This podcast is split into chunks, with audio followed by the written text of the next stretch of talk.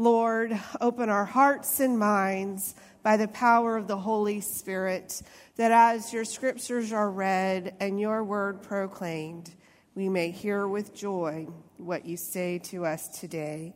So, our first reading is noted as an epistle reading. Um, it is part of the New Testament. I'll be reading from the book of Acts from the 19th chapter, verses 1 through 7. You're welcome to use the Pew Bible. The page number has been marked if you'd like to follow along, or you can simply listen or follow on the screen. Hear now this word from the Bible. While Apollos was in Corinth, Paul passed through the interior regions and came to Ephesus, where he found some disciples. And Paul said to them, Did you receive the Holy Spirit when you became believers? And they replied, No, we have not even heard that there is a Holy Spirit. Then Paul said, Into what then were you baptized? And they answered, Into John's baptism. And Paul said, John baptized with a baptism of repentance, telling the people to believe in the one who was to come after him, that is, in Jesus. On hearing this, they were baptized in the name of the Lord Jesus. When Paul had laid his hands on them, the Holy Spirit came upon them, and they spoke in tongues and prophesied. Altogether, there were about 12 of them. Our second reading comes to us from the Gospel according to Mark, from the first, first chapter, verses 4 through 11. John the Baptizer appeared in the wilderness, proclaiming a baptism of repentance for the forgiveness of sins. And people from the whole Judean countryside and all the people of Jerusalem were going out to him and were baptized by him in the river Jordan, confessing their sins. Now, John was clothed with camel's hair, with a leather belt around his waist, and he ate locusts and wild honey. He proclaimed, The one who is more powerful than I is coming after me. I am not worthy to stoop down and untie the thong of his sandals. I have baptized you with water, but he will baptize you with the Holy Spirit. In those days, Jesus came from Nazareth of Galilee and was baptized by John in the Jordan. And, and just as he was coming up out of the water, he saw the heavens torn apart and the Spirit descending like a dove on them. And a voice came from heaven You are my Son, the beloved. With you I am well pleased. This is the living word for us, the people of God. Thanks be to God for it. Amen. Pray with me. Gracious and holy God, thank you for the gift of Scripture. Thank you for this account of the baptism and the way Jesus modeled it for us, the way John did it for those who came to the river, and, and, and Paul who continued to teach what it meant to be baptized. Today, as we hear this scripture and we recognize this all on Baptism of the Lord Sunday, remind us of what it means to be claimed by you, to be your beloved, to seek your, your please response to us that you are proud of us and do not forgive or do not forget or forsake us. We do receive your forgiveness. Help us wrestle with this today. We pray this that the words of my mouth and the collective meditations of our hearts will be pleasing to you, O Lord, our rock and our redeemer. Amen. So apologize for my fumbling words. My goodness. Um, and, and I think there's a lesson there that our prayers don't have to be perfect that God knows what it is that we need to say. And sometimes our brains work and our mouths don't always sync up. Am I right? It's kind of the same as seeing my new little puppy, Millie, running, and her front legs and her back legs aren't necessarily synced. And so she'll stop with her front legs and then her hiney will swing around or, you know, kind of like a, you know, jackknife, you know, swing around. But anyway, um, There is no need to be perfect with what we say, just that we come with a spirit of humility and humbleness to be present with the Lord to receive grace. So, what does this mean for us? So, probably, chances are, it would have made more sense if I had read them in the reverse order, right? Chronologically. Um, if I had read the gospel according to Mark first, because here we are introduced to John the Baptist and also to Jesus, and then we hear the voice of God. So, for those of you who are familiar, John and Jesus are cousins, right? Elizabeth was pregnant with John when Mary went and spent time with her upon receiving the annunciation that she was going to bear the Son of God right? So they were family, they were connected, and at some point in their lives, Jesus and John were separated into different communities.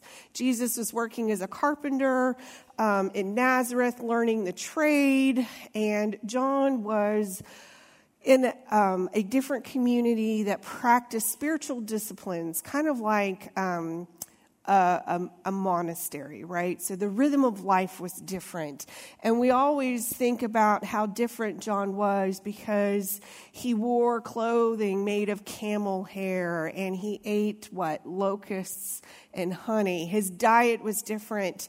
Um, and we know that he was set apart, and it was John who was going to proclaim the coming of Jesus. That is part of what our season of Advent is, is this pronouncement that the Messiah was coming, and, and John was inviting people to come to the water. And if we read some of the other gospel accounts, we hear about how um, there were those already in religious communities who were coming down, and John was calling them out because they were doing it for show and not necessarily for the restorative purpose that John was offering it to the people. I mean, we hear this the brood of vipers, why are you here, right?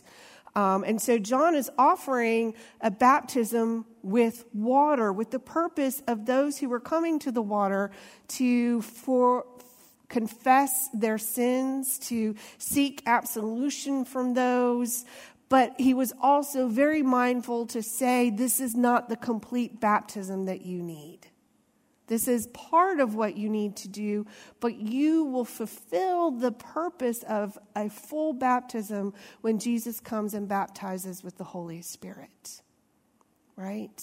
And then we see it modeled to us that Jesus comes to John at the river and says, Baptize me. And we hear this in a different uh, gospel account that John's like, I'm not worthy to baptize you. And Jesus still says, Baptize me. And when he comes out of the water, we hear the voice of God and see the Spirit like a dove alighting upon Jesus and we hear that God is well pleased. This is my son. Listen to him, right? So we know this and, and we see it and we witness it. Um, but Jesus is modeling what it means to begin a life of ministry, a life of faith, a life of being fully attuned to what God intends for the individual and, and what it is that we are gifted in order to live into that and that is the Holy Spirit. Right? It's the Holy Spirit that descended like a dove upon Jesus and, and really kind of rounds out this idea of the, the presence of God through the Son with the power of the Holy Spirit. So we have this in mind that this was the beginning, right? And then we fast forward where Paul is interacting with the with those um, in Ephesus we know that there is a letter written to the church in Ephesus, Ephesians. It's probably one of the first um, well circulated writings of the New Testament, and it was rich with theology. And Acts is telling the story of the church. And we begin Acts with the day of Pentecost which we celebrate in May ish, and the date is moving. But we celebrate the coming of the Holy Spirit, and this is what harkens back and keeps in mind that that Spirit came down and alighted upon the people gathered here, that they all heard the words in their own native tongues. It was, um, we saw tongues of fire, right? And that is the same imagery that we hear and we see when we hear this account of Paul to those in Ephesus. And, and Paul asks a legitimate question In what baptism do you claim? Right? Who baptized you? And they said, Well, we were baptized in John's name. But remember, what was at the heart of John's purpose of baptizing? Was confession of sins and to be cleansed by water, but it was missing something, wasn't it? What was it missing? The Holy Spirit. So Paul says to them, Well, you need to be baptized in the name of Jesus. And so they were. And upon them came the Holy Spirit, just as it did on that day of Pentecost and then they were fully integrated into the family of God. And so for us, when we think about baptisms, this is the story is so rich and it and it reminds us of all the places where water is important for life, right? That we know that we are thirsty and we need the, the living water, and that living water is found in Christ Jesus. But it also forces us to say, what is the purpose of baptism? How do we understand it? And I'm looking around here, and I can probably tell you that for every person sitting in here, you have a different understanding of what baptism is. That maybe you've experienced in a different way. And just out of curiosity, how many of you were baptized at an age that you remember being baptized? Okay? Put your hands down. How many of you were baptized at an age that you would not remember having been baptized? Okay, so we see even there, remembering or not remembering, and, and I don't want to call anybody out, but there may be a few of you here who haven't been baptized yet, right?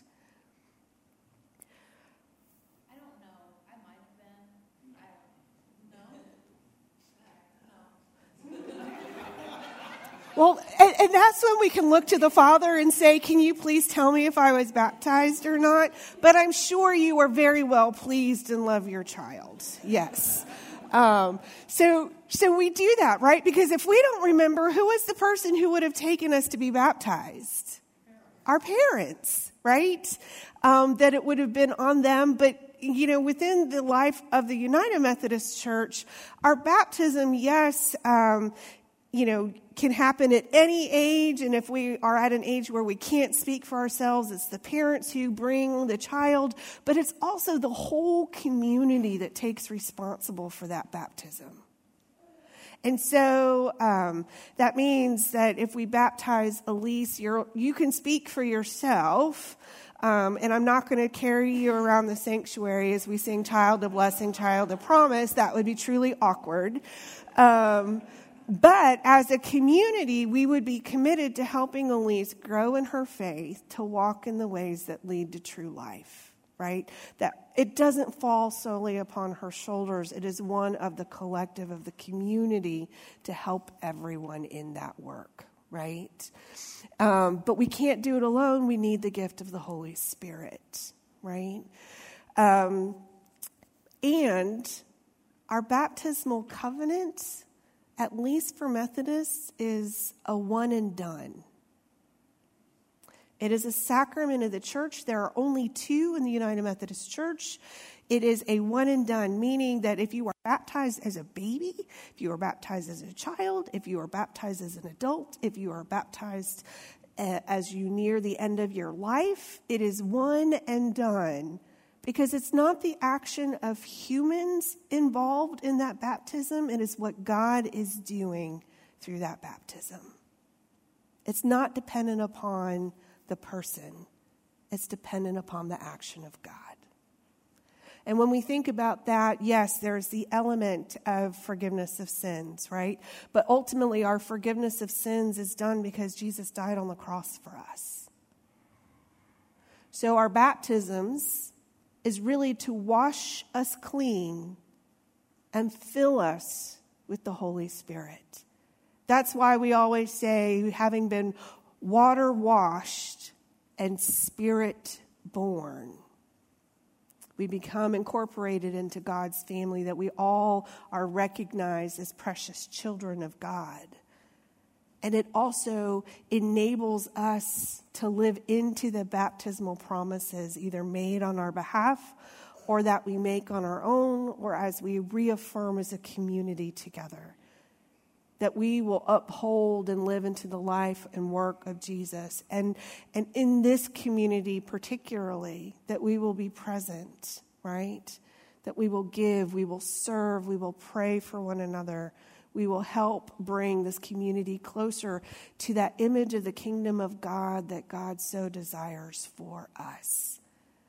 And at the root of it all is the love of God that we receive the love of God, that we are then filled and able to pour out that love to others, that they too may come to know the gift of love, of grace, and of mercy.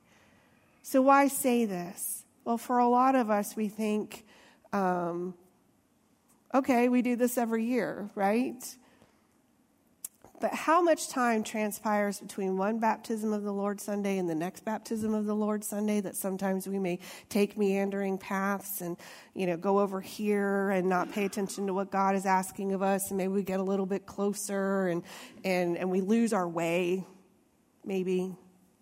Or we find it hard to be faithful to follow in the footsteps of Jesus, to be intentional about our faith formation, about our discipleship. So we need, as a community, because our memories are so short, we need a time to remember. We need a time to refresh. We need a time to renew. We need a time to reconnect. We need a time to re empower. We need a time to re engage. We need this opportunity to be restored to the image of the divine to which we all are. So we give thanks for John the Baptist. We give thanks for Jesus who modeled a baptism. We give thanks for Paul that tells us, hey, in whose name have you been baptized?